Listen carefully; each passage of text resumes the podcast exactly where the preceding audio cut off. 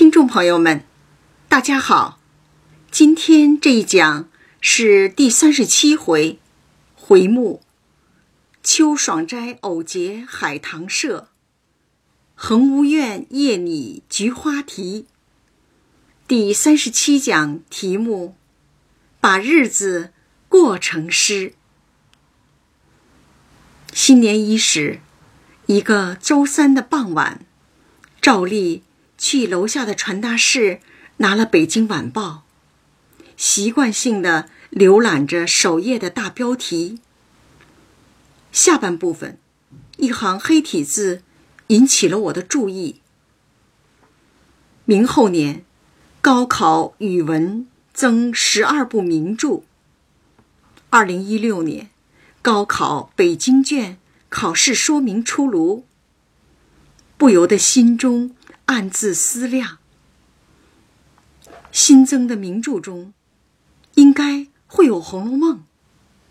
一到家，按照报上提示的页码，直接翻到了第十一版，判断得到了证实。这则报道来自北京教育考试院，其中语文科目做了调整，在保持原有古诗文背诵篇目不变的同时。增加经典阅读篇目例举，包括古今中外十二部文学和文化经典，分别是《论语》《三国演义》《红楼梦》《呐喊》《边城》《四世同堂》《红颜》《平凡的世界》《雷雨》《欧涅尼葛朗台》《巴黎圣母院》。老人与海，但考虑到本届毕业生在高中三年的学习及复习的实际情况，二零一六年这十二部经典阅读篇目暂不列入考生必须作答的范围。二零一七年、二零一八年逐步将这些篇目纳入考生必须作答的范围。可以预见，在应试教育的推动下，《红楼梦》作为高考考生的必读书目，将列入考生必答题的范畴，无疑能够增加《红楼梦》的阅读人数，改善目前快餐文化、碎片化表达的现状。这一重大举措，率先在首都北京这个政治。文化教育的中心城市实施，也更利于各省市教育部门的效仿和推广，意义重大。进入今天的文本。这年，贾政又点了学差，则于八月二十日起身，是日拜过宗祠，即贾母起身。宝玉、主子弟等送至洒泪亭。学差，就是朝廷派往各地监督管理科举学校中各等事项的官员。贾政这个钦差大人要外出多时，没有高压和严管的日子，孩子们快乐的像过节，高兴还来不及呢。哪里会在洒泪亭相送时落泪呢？洒泪亭中不洒泪，这又是一个黑色幽默。宝玉这日正无聊之际，只见翠墨进来，手里拿着一副花笺送与他。原来是三妹妹探春托丫头捎来的信，打开看。写道：“地探锦凤，地是妹的意思。这是一封邀请函。二兄闻己，前夕心悸，月色如洗，因夕清景难逢，巨忍旧卧，石漏已三转，犹徘徊于铜鉴之下，为防风露所欺，致祸采薪之患。二哥，前两日雨过天晴，月光如水洗般清澈，难得遇上这良辰美景，不忍早早睡去。随之半夜仍流连往返于桐树之下，结果着凉感冒了。现在的孩子大概很难理解探春的行为。许多孩子回家晚，要么是因为晚上晚自习、备战高考、考研，要么是在网吧打网游、魔兽世界、海战火拼。要么呢，是在鬼街喝酒、吃饭、聊天儿。前两天，中央电视台播出了一则新闻：某个小学规定，课间十分钟休息，除了喝水、上卫生间，小学生不能离开教室。这种方式被称为“教室圈养”。有的学校和家长则希望孩子。行走于家庭和学校之间，形成学校圈养和家庭圈养。理由无非是保障人身安全，保证应试教育的成果。可越是压抑禁锢，就越有叛逆者出现。探春就是例证。为什么不能让孩子？多与大自然接触，提高生命的张力呢？这也是人的认知矛盾。一方面，在潜意识中敬畏融入自然；另一方面，在意识中逃离战胜自然。从什么时候起，我们的孩子成为了宅男宅女，对于自然、对于审美无动于衷了呢？而这些恰恰是诗意产生的土壤啊！昨蒙亲劳辅主，又复数遣侍儿问切，兼以先例，并真卿墨迹见次，何通关惠爱之深哉？昨天承蒙你亲自来看望。之后又几次让丫鬟们来问候关心，并送我新鲜的荔枝和唐代大书法家颜真卿的字帖。我得了这么点小病，却得到你这么多的惠顾爱护。这就是品味，贵族气。探望病人，我们也能送水果。却未必都会送王羲之《兰亭序》的字帖，尽管它是天下第一行书。今因伏己平床处末日之时，因思及历来古人中处民工立敌之场，犹至以歇山滴水之区，远招近依。投辖攀援，五节二三同志盘桓于其中，或述词坛，或开隐社，随一时之偶兴，遂成千古之家谈。今天倚床伏案，静静想来，历朝历代的人为了功名利禄，明争暗斗。却也总有人选择依山傍水、呼朋唤友，同设祠坛，共开隐社，虽是偶然所为，可最终成为了千古佳话。《兰亭序》就是在这样一种氛围和情况中诞生出来的。地虽不才，妾同刀妻处于权石之间，而见慕薛林之际。妹妹虽无才气，可栖息在大观园的清泉峻石之间，又倾慕宝钗、黛玉的诗词才华。风亭月榭，西为宴集诗人。莲杏溪桃，或可醉飞银盏。风吹亭中，月映水榭，怎么没有想到以诗词为由设宴呢？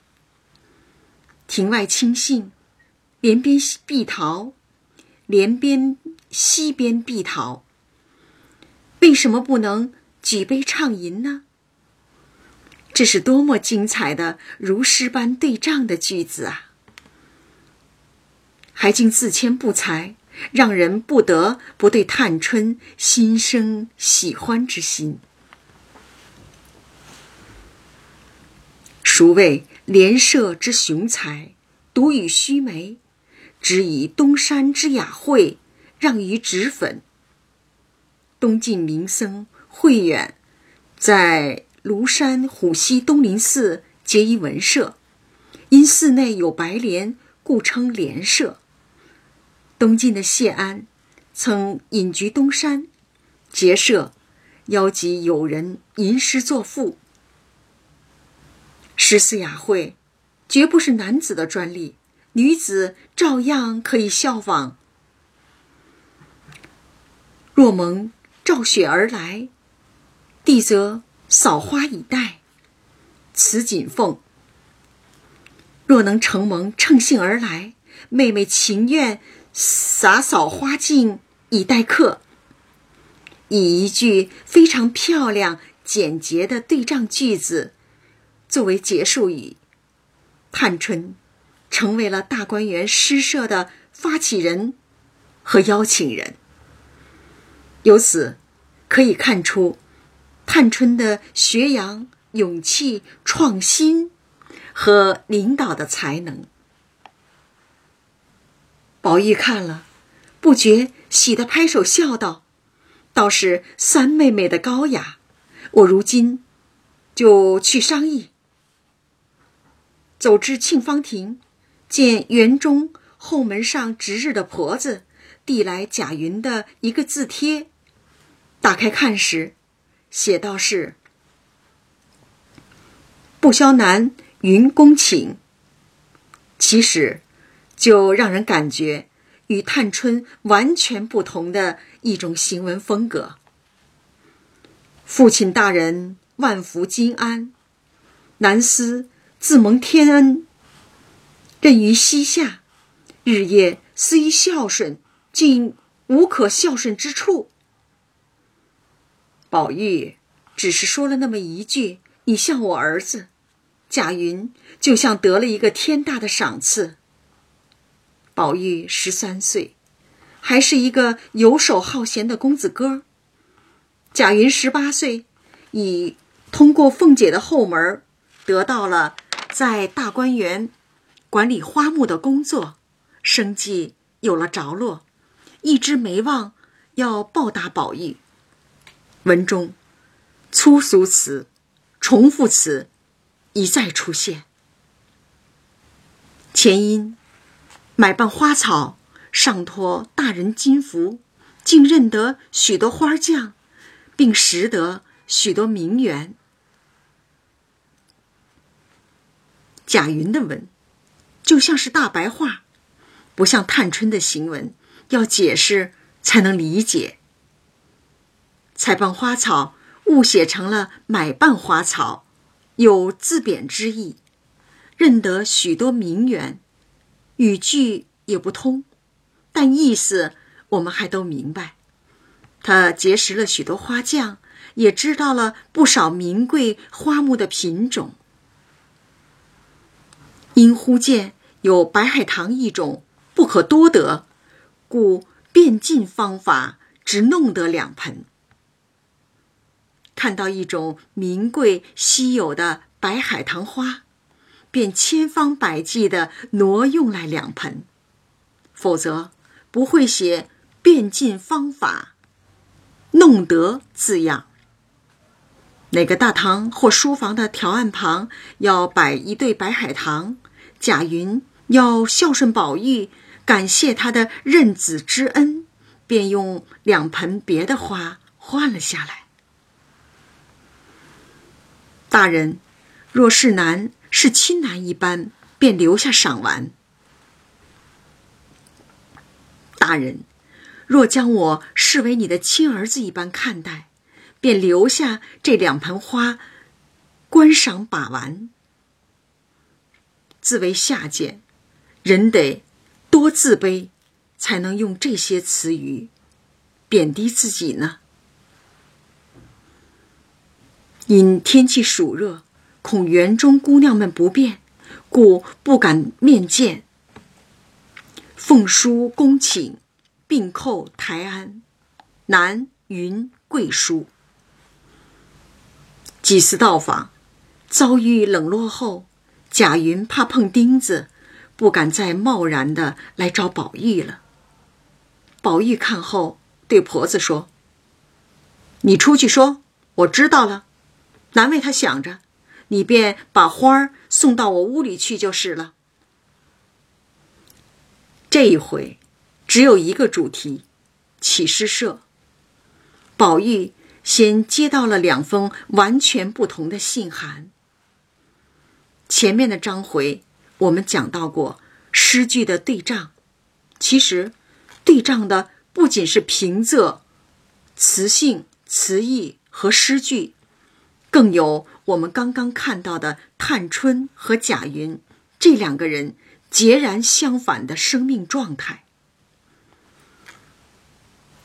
一副花笺，高雅的邀请函，与一个字帖，低俗的致谢函，更有宝玉对探春的赞许和对贾云的轻蔑，所形成的对比，也是雪琴。在反省自己幼年时的所言所行，这种超越了高雅与低俗、尊贵与卑微的描写，彰显了雪琴的价值观和对仗哲学。在生命与文学孰重孰轻的权衡中，雪琴选择了生命，生命高于一切。宝玉来到秋赏斋，见宝钗、黛玉、迎春、惜春已都在那里了，笑道：“可惜迟了，早该起个社的。”黛玉道：“此时还不算迟，也没什么可惜的。但是你们只管起社，可别算上我，我是不敢的。”心高气傲之心溢于言表。迎春笑道：“你不敢，谁还敢呢？”这是实情。迎春的评论，也是众姐妹的代言。李纨也来了，进门笑道：“雅得紧，要起诗社，我自荐，我掌坛。”不会作诗的李纨。毛遂自荐，当起了诗社的召集人，诗社也就此成立。进入下一个议程。黛玉道：“既然定要起诗社，咱们都是诗翁了，先把这些姐妹叔嫂的字样改了才不俗。”极好的提议，名字都是爹妈家人起的。入诗社写诗，呈现的得是自我的独特性。首先要从起名号开始。李纨道：“即是，我是定了，稻香老农，再无人占的。”年长些的李纨，在起诗社这件事儿上，表现出了积极主动参与的热情。探春说。我就是秋爽居士，宝钗道不妥，这里梧桐芭蕉尽有，以此起个倒好。探春笑道：“有了，我最喜欢芭蕉，就称蕉下客吧。”众人倒有趣。黛玉笑道：“古人曾云‘蕉叶附露’，引了一个典故。”有个樵夫打死一只鹿，藏在无水池中，用芭蕉叶盖上。他自称蕉下客，可不是一只鹿了。你们快牵了去，炖了鹿脯吃酒。众人听了都笑起来。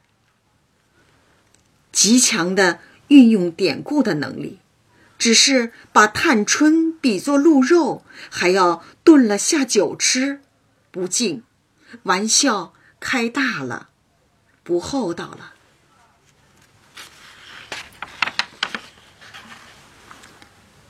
探春因笑道：“你别忙中巧使话来骂人，我已替你想了个极当的美号了。”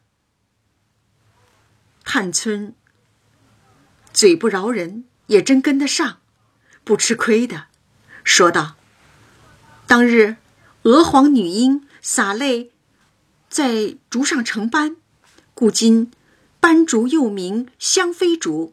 如今她住的是潇湘馆，她又爱哭，将来她想林姐夫那些竹子也是要变成斑竹的，以后都叫她做潇湘妃子就完了。大家拍手叫妙。林黛玉低头，方不言语。由潇湘竹的典故，引申起了别号，让伶牙俐齿的黛玉只得依从。她深知，这就是自己的宿命。李纨封宝钗为恒芜君，宝玉主动要封号，宝钗送出了两个，一个是早有的吴世芒，另一个。是新起的富贵闲人，李纨又添了一个旧号“绛洞花主”。三个号，取哪个呢？宝玉表示：“随你们混叫吧。”宝钗道：“二姑娘迎春住的是紫菱洲，就叫她菱洲；四丫头探春在藕香榭，就叫她藕榭。七个人。”全都有了诗社中的封号，这个程序又结束了。进入推举社长领导人的程序。李纨今天最活跃，又建议道：“我年龄大，你们都要依着我。我和二姑娘、四姑娘都不会作诗，那我就来做社长。林州藕谢做副社长。”一位出题献韵，一位誊录监场。一个七人的小诗社，竟也实行起了社长领导下的分工管理制，真是麻雀虽小，五脏俱全。迎春、惜春，本性懒于诗词，又有薛林在前，听了这话。便深合己意，二人结说即事。探春等也知此意，见他二人乐府也不好强，只得依了。因笑道：“这话也罢了，只是自想好笑。好好的，我起了个主意，反叫你们三个来管起我来了。”以探春独立、倔强的个性，原打算自己这个发起人应该顺理成章的成为社长，没想到让年长的李纨占了先。不过，对于有才华的人，机会均等。在第五十五、五十六回中，探春带凤姐管理大观园，领导才能得以展现。并收获了凤姐和大家的称赞，英雄岂无用武之地呢？探春见大家兴致正浓，说道：“不如今日先开一社，此刻就好。稻香老农出题，灵州县运，藕蟹监场。”李纨道：“方才我来时。”看见他们抬进两盆白海棠来，倒是好花，你们何不就涌起它来？在前面看了贾云那封信和两盘两盆白海棠时，我们并没有觉得这些与诗社有什么关联。现在才知道，大有关系。贾云送来的，可是诗社第一次开设咏物诗的物主。这花儿不但提供了诗名，还提供了社名呢。《红楼梦》中，每个人、每种物、每件事，都不是随随便便出现的。都有着千丝万缕的联系，各具使命。人世间也如此，世上万事万物因缘和合而生。迎春道：“都还未赏，先到作诗。”宝钗道：“不过是白海棠，又何必定要见了才做？古人的赋诗。”也不过都是即兴写情耳，若都是等见了座，如今也没这些诗了。几十年前，作曲家王丽萍创作了一首歌《太阳岛上》，由郑绪岚甜美的嗓音唱出，新奇的电声乐队伴奏，一面是。瞬间红遍全国。歌中唱道：“明媚的夏日里，天空多么晴朗，美丽的太阳岛多么令人神往。”带着垂钓的鱼竿，带着露营的膨胀，我们来到了太阳岛上。小伙们背上六弦琴。姑娘们换好了游泳装，猎手们忘不了心爱的猎枪。幸福的热望在青年心头燃烧，甜蜜的喜悦挂在姑娘眉梢，带着真挚的爱情，带着美好的理想，我们来到了太阳岛上。幸福的生活靠劳动创造，幸福的花儿靠汗水浇。朋友们，献出你智慧和力量，明天会更美好。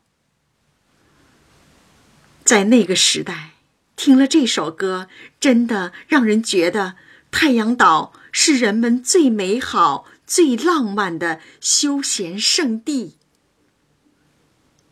结果，许多人牧歌而去，却大失所望。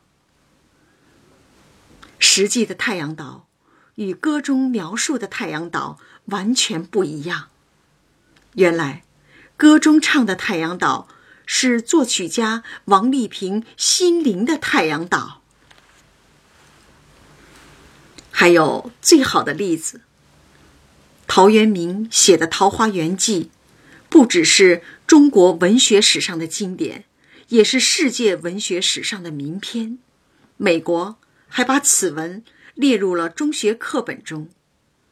许多心理学家解析了文中的景色景物，其中都有着非常深邃的象征意义，是运用潜意识进行创作的极佳文学名著。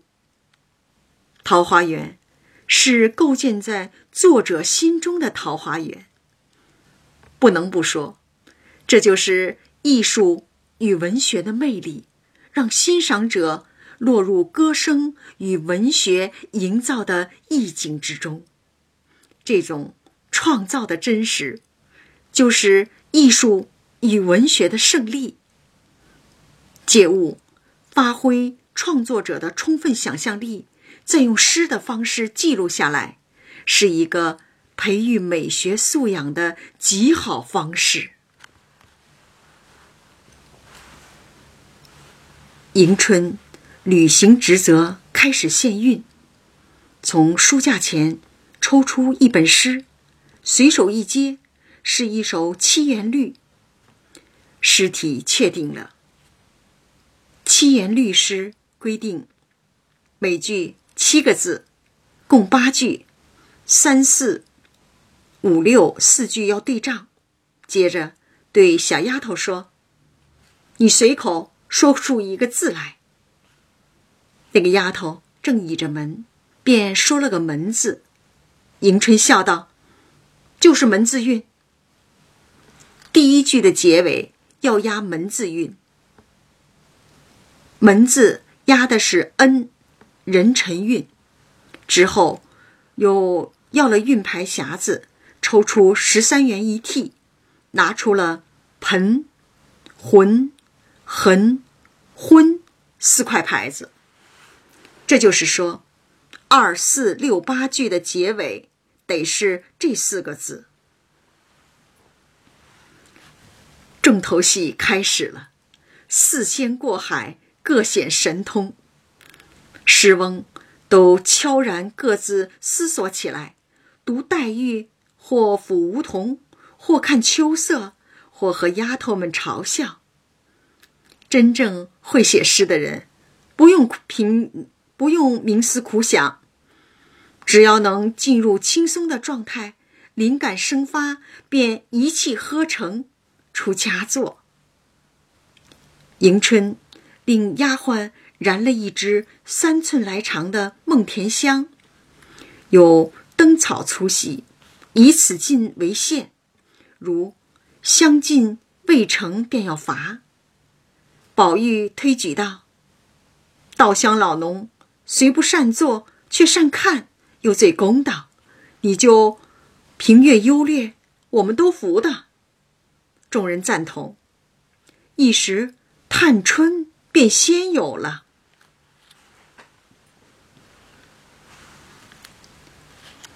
斜阳寒草带重门，苔翠银铺雨后盆。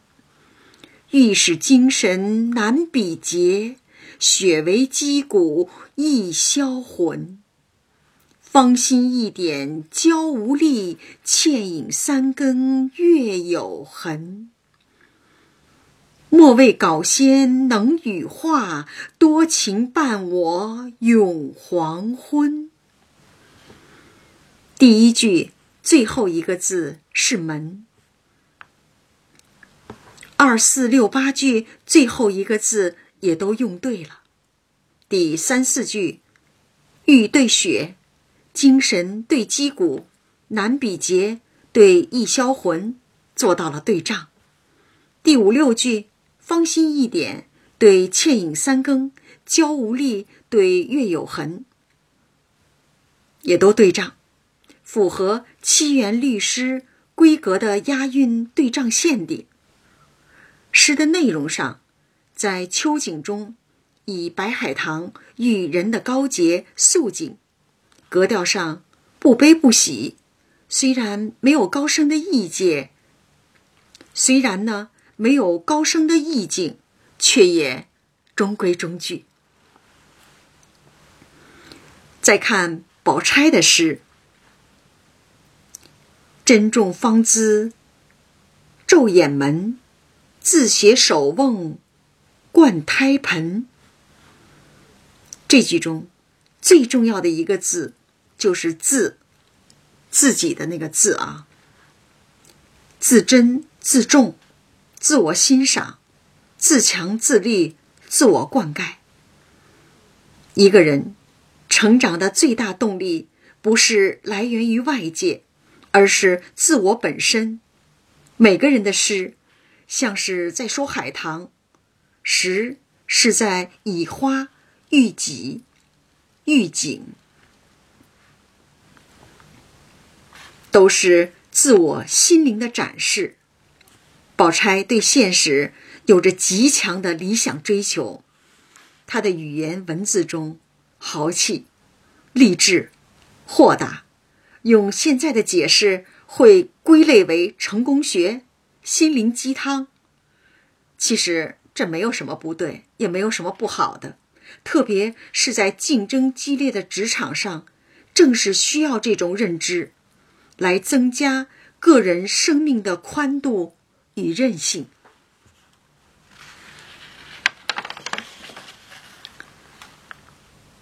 胭脂洗出秋阶影，冰雪招来露气魂。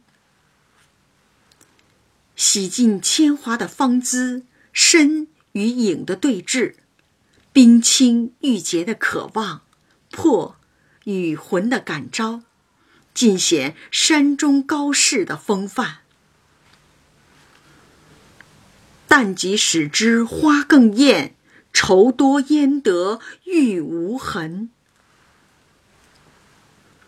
为什么淡极会更艳？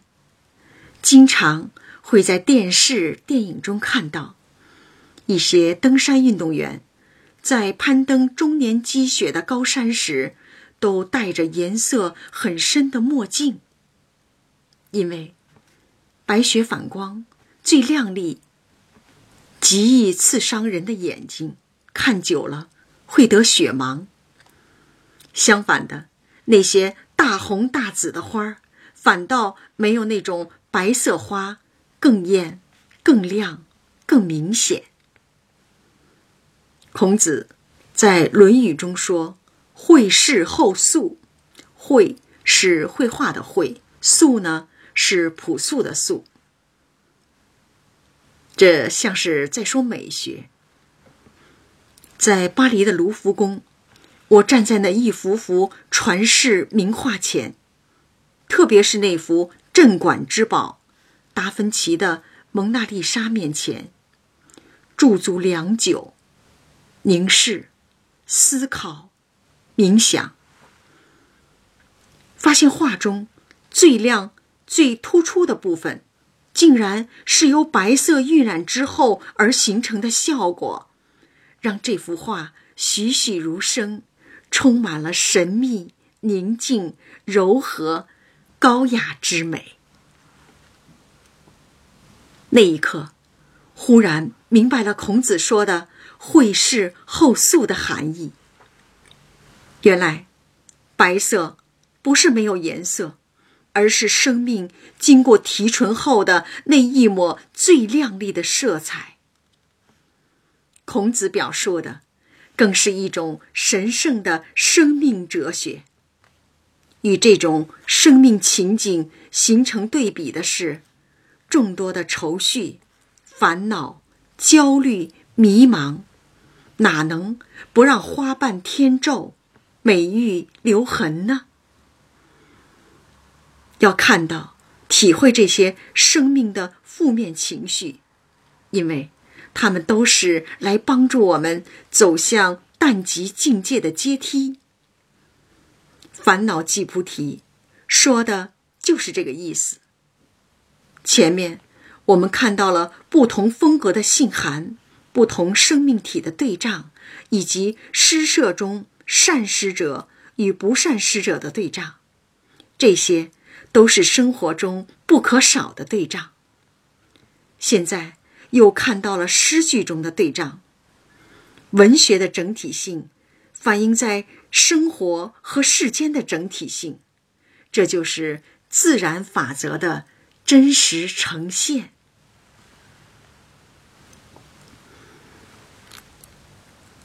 玉长白帝洁清洁，不与亭亭日又昏。在深秋清朗的季节里，默守着人性的圣洁，由白天到黑夜，也就是终生相守。宝钗的这首诗，充满了对生命的坚守、信心与希望。如果说这是一碗鸡汤，我宁愿把它喝下，养身养心。接下来的是宝玉的诗：“秋容浅淡映重门，七节传承雪满盆。”秋海棠的辉映，将花盆和院落浸染成了如雪的白色。初遇太真冰作饮，捧心西子玉为魂。用四大美女中的杨贵妃和西施，极致美女的冰清玉洁，来形容白海棠花。蚁人玉花，晓风不散愁千点，宿雨还天泪一痕。千般愁绪，风吹不散，所以宝玉才会是无事忙，情不情。为女儿忧愁是他的宿命，而黛玉的宿命就是一生要不停的流眼泪，泪痕就是她的生命痕迹。独倚画栏如有意，清真怨笛送黄昏。那个倚栏的女子，捣衣的妇人，鸣笛的佳丽，多像一株。秋风中的海棠，思念着远方的情郎。宝玉替女儿写了一首闺怨诗。高手从不先拔刀，待到别人都已做出，黛玉提笔一挥而就，置与众人。半卷香帘半掩门。碾冰为土，玉为盆，是一种与宝钗完全不同的生命状态。宝钗是昼掩门，很直接；黛玉是半掩门，当中有些犹豫。宝钗是要入世，生命掷地有声；而黛玉是要出世，不会选择落地，用冰。去隔离泥土，用玉作为花盆，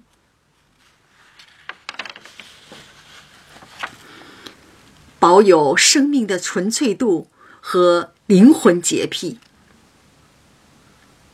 偷来梨蕊三分白，借的梅花一缕魂。极对仗，极浪漫，极轻巧的诗句，偷和借。两字用的极好，梨花非常白，神不知鬼不觉的转移了其中的三分白，就使得海棠白的耀人。用海棠的圣洁比喻自我的纯粹。梅花是唯一在冬天开的花，极致的孤独绽放，只取梅花的。一点点的精髓，就是足以支撑自我的独立；借海棠的独立，呈现自我的孤傲，都是黛玉的孤芳自赏的个性。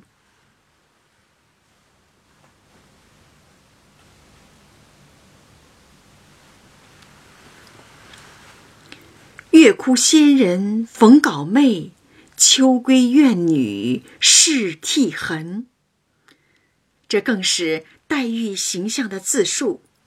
一个仙人般的少女，不停的用素裙长袖擦拭着眼泪，诉不尽的相思。娇羞脉脉同谁诉？卷已西风夜已昏。黛玉的哭。不是让别人听，黛玉的泪也不是给别人看，就像花开花落，不是为了让别人看，你不看不点赞，我照样绽放。黛玉就是要像花那样，一切都是自信展示，自我完成。众人看了，都道是这首为上。李纨道：若论。风流别致，自是这首；若论含蓄浑厚，终让横稿。社长宣布第一次开设作诗的结果：横无君第一，潇湘妃子第二，怡红公子压尾。宝玉还想为黛玉争辩，李纨道：“原是依我评论，不与你们相干。再有多说者。”必罚。你再多说了，我就得罚你。最后公布了每次开设的日期。从此后，我定于每月初二、十六这两日开设，出题限韵都要依我。宝玉提议起个社名儿，探春道：“可巧才是海棠诗开端，就叫个海棠社吧。”这是三百年前大观园中孩子们开的诗社。现在许多地方也办有诗社。尽管如此，无论是在三百年前还是在现代，诗词都不是语言的第一表达方式。每年电视台收视率极高的栏目，几乎都是《中国好声音》。中国好歌曲、最美和声这一类，还真没有看到中国好诗词和最美诗词类似的栏目。那么，为什么唐朝成为了诗的最高峰呢？武则天执政时，实行了科举考试，任何人都可以不受家世身份所限。经由科举考试择优走上为官的仕途，改变命运的走势，而写诗正是科举考试中非常重要的一门功课。这无形中推动了诗在民间的普及、推广与发展，形成众多诗人名家的荟萃的顶级的局面。任何一种文化现象的出现，都不是自身孤立的行为，一定是那个时代政治、经济、社会、自然的痕迹与产物。现在，中国第一考公务员考试最重要的两门是行测与申论。申论啊，行测、申论这两门，其次是高考。诗词在其中所占的比重极少，诗词在民间日趋没落，成为昨日黄花，已是一种必然。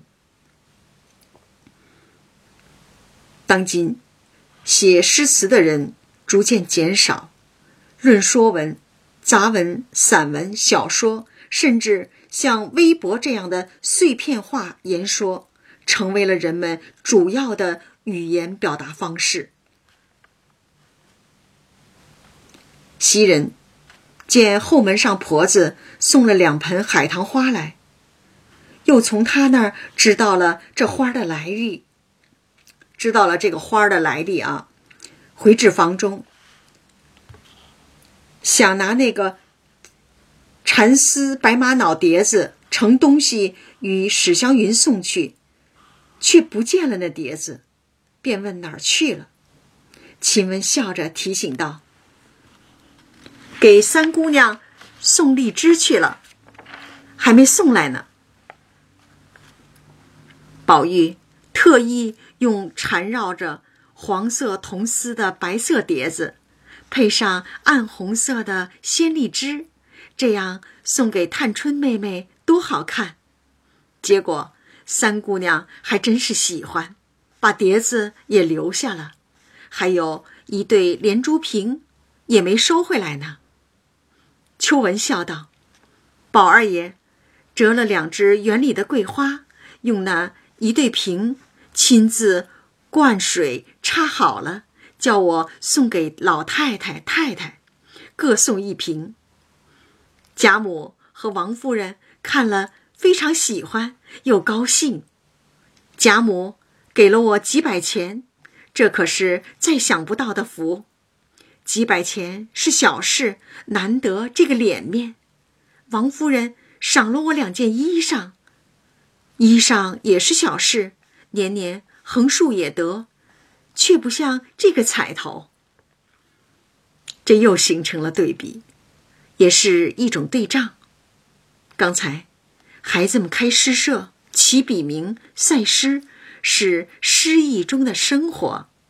而现在，丫头们盘中放的水果，瓶中插的桂花，融情趣于事物自然中，主仆同乐，充满着生活中的诗意。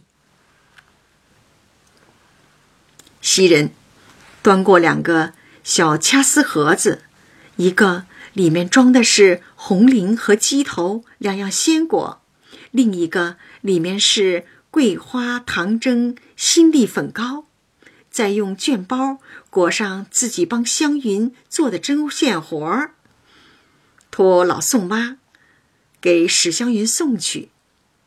宋嬷嬷问宝二爷带什么话去。秋文说起了，他们都在起诗社作诗。宝玉回来，看到了海棠，也告诉了袭人起诗社的事。袭人也把打发宋妈妈与史湘云送东西去的话告诉了宝玉。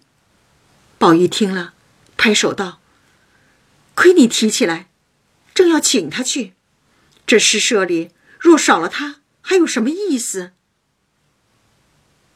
正说着，宋妈妈回来了，道：“史姑娘说，作诗怎能不告诉他呢？急得了不得。”宝玉立即去找贾母，催着叫人去接湘云。直到第二天午后，才接来史湘云。众人见他这番率性有趣，越发喜欢。遂忙告诉他运。史湘云一心兴头，等不得推敲删改，内心早已贺成，即用随便的纸笔露出，心笑说道：“我却依韵贺了两首，好歹我却不知，不过应命而已。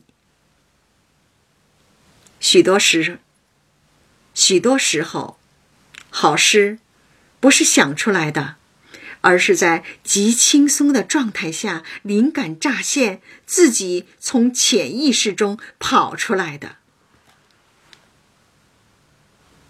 二零一四年的五月十日，我在新浪发了一条微博：“青山绿水依旧在，来来往往人不同。”结果。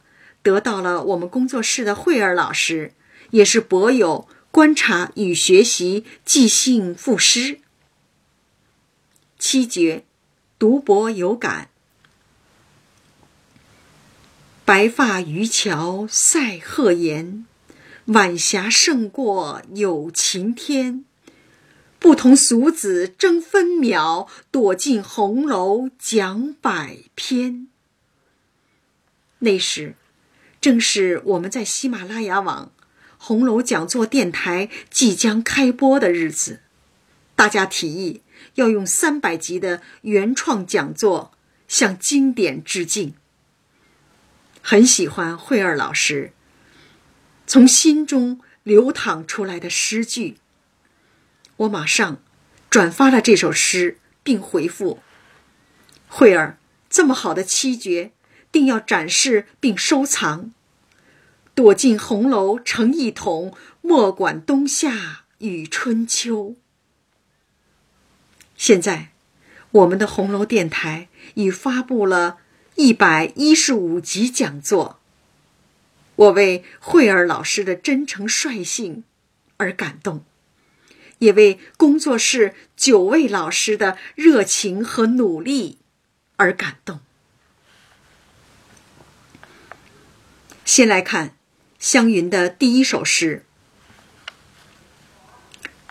神仙昨日降都门，种的蓝田玉一盆。起手就引用了一个典故，晋代甘宝《搜神记》中说道：一个人将仙人送他的一斗石子种在蓝田，收获了白玉。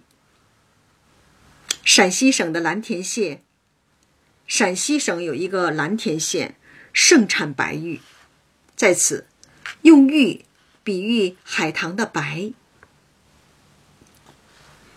自是双娥偏爱冷，非关倩女亦离魂。又是一个典故，取自唐代陈贤佑的《离魂记》，描写倩娘与宝兄王胄的相爱的故事。爱能创造奇迹，让身与魂分离。秋阴捧出何方雪，雨滋天来隔素痕。却喜诗人吟不倦，岂令寂寞度朝昏。湘云的诗对仗工整，完全符合韵脚的限定，脱口而出的典故都体现了他丰厚的学识。第二首诗：藏纸接通罗闭门，也一墙角也一盆。前半句说到四种植物：杜衡、白芷、松萝、碧丽，有一个共同的特点，具有攀附性，依附在台阶、门边、墙角和盆中。这就是在说湘云自己，父母双亡，只能跟着亲戚一起生活。花因喜结难寻偶，人为悲秋易断魂。从秋天白海棠的圣洁与孤独，也看到了湘云自己的苦闷。在那个直爽率性的性格下，隐藏着一颗忧伤脆弱的心。玉竹低干风里泪。金莲隔破月中痕，幽情欲向嫦娥诉，无奈虚郎夜色昏。由这四句，想到了一部电影名《谁说我不在乎》。去年，也就是二零一五年的十月份，与两个朋友去首都师范大学观看。《追梦红楼》八七版电视连续剧《红楼梦》大型组曲音乐会，因为早到了一个小时，意外的和其中的一个酷爱红楼的女硕士聊了起来。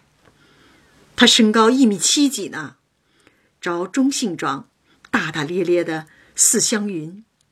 我们仨在偌大的运动场的跑道上走着。高个女孩走在我前面，面对着我，退步倒着走，竟然走了四十多分钟。我不解，问道：“你这么走不别扭吗？”他得意地说：“没有啊，这样我可以面对着你，看着和你说话。”真够奇葩。他说：“很喜欢射月。”没有情感纠葛，无关风月，干净透亮。演出开始，他坐在我的左边。十五个曲目，从第一个开始就在用手抹眼泪，直到最后一曲《葬花吟》唱完。当然，我也落泪了，但没有他哭得厉害。我递给他纸巾，谁都没有看谁，因为彼此都懂。越在乎的人，才要用语言说不在乎，掩盖内心的计较。强硬的外表包藏的一定是弱小柔软的内在。你可以用语言误导别人，可是眼泪却用真实把你出卖了。湘云内心的哀伤与痛苦一点儿都不比黛玉少。从这首诗。就已经看出来了。众人看了，惊了，赞了，这才是名副其实的压轴诗啊！湘云自荐明日做个东道，先邀一个诗社，他想先邀一社，众人呢也就随了。至晚，宝钗将湘云邀往恒芜院安歇去。湘云等下计划如何涉东拟题。宝钗当然知道湘云的处境和拮据，提出代她做东道。两个人本来就是知心姐妹，湘云听了心中自是感服，接着便你一言我一语的，不但拟出了菊花诗的名儿。还弄出了个菊谱，共凑成了十二个。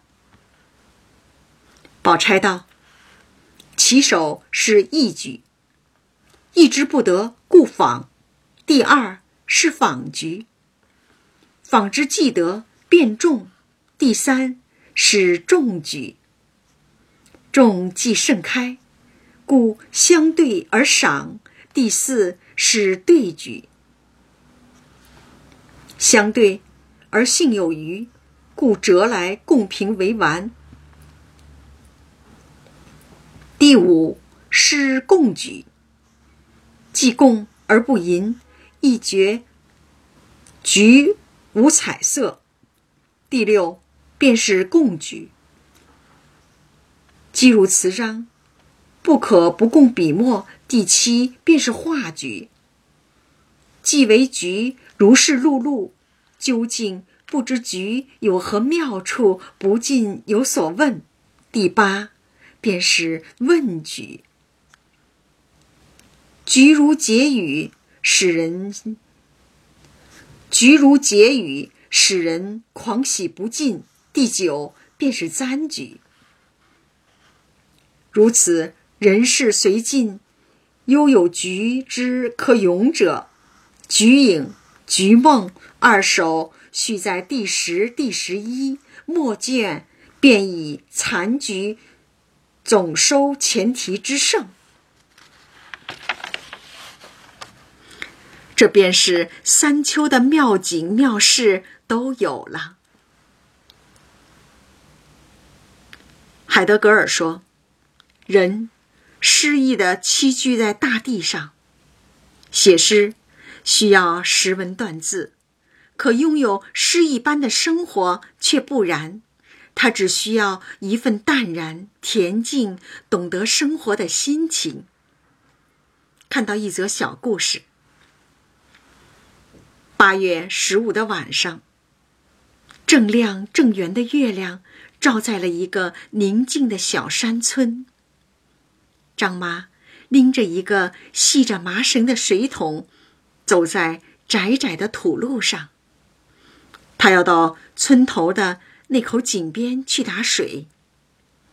来到井边，放下木桶，抬头看看天上，又低头看看井里，他笑了。正巧这一切被路过的李婶看到，不解的问：“你这抬头低头的看什么呢？有啥可笑的事儿啊？”张妈脸上还带着笑，用手指向天空：“你看，天上那月亮多圆呐。”又指向井里：“再瞧，这井里的月亮多亮呀。”李婶儿点了点头，应和着：“倒是，可这天上的圆月亮，井里的亮月亮，与我们有什么关系？”又得不到他们，谁说的？张妈边说边拿着麻绳，把桶慢慢的下放到井中，左右摇摆，再猛地往下一送，桶突然下沉，装满了水。接着，左右手交替用劲儿，把满满的一桶水拎了上来，放在井边。神秘的又一指，你看，桶里也有一个月亮。果然，桶里真的有一个又亮又圆的月亮，还倒影着张妈和李婶的两张笑脸。张妈拎起水桶对李婶说：“好了，现在我就可以把月亮拎回家了。”善诗者把生活写成诗，不善诗者把日子过成诗。这一讲就讲到这儿，感谢大家的收听。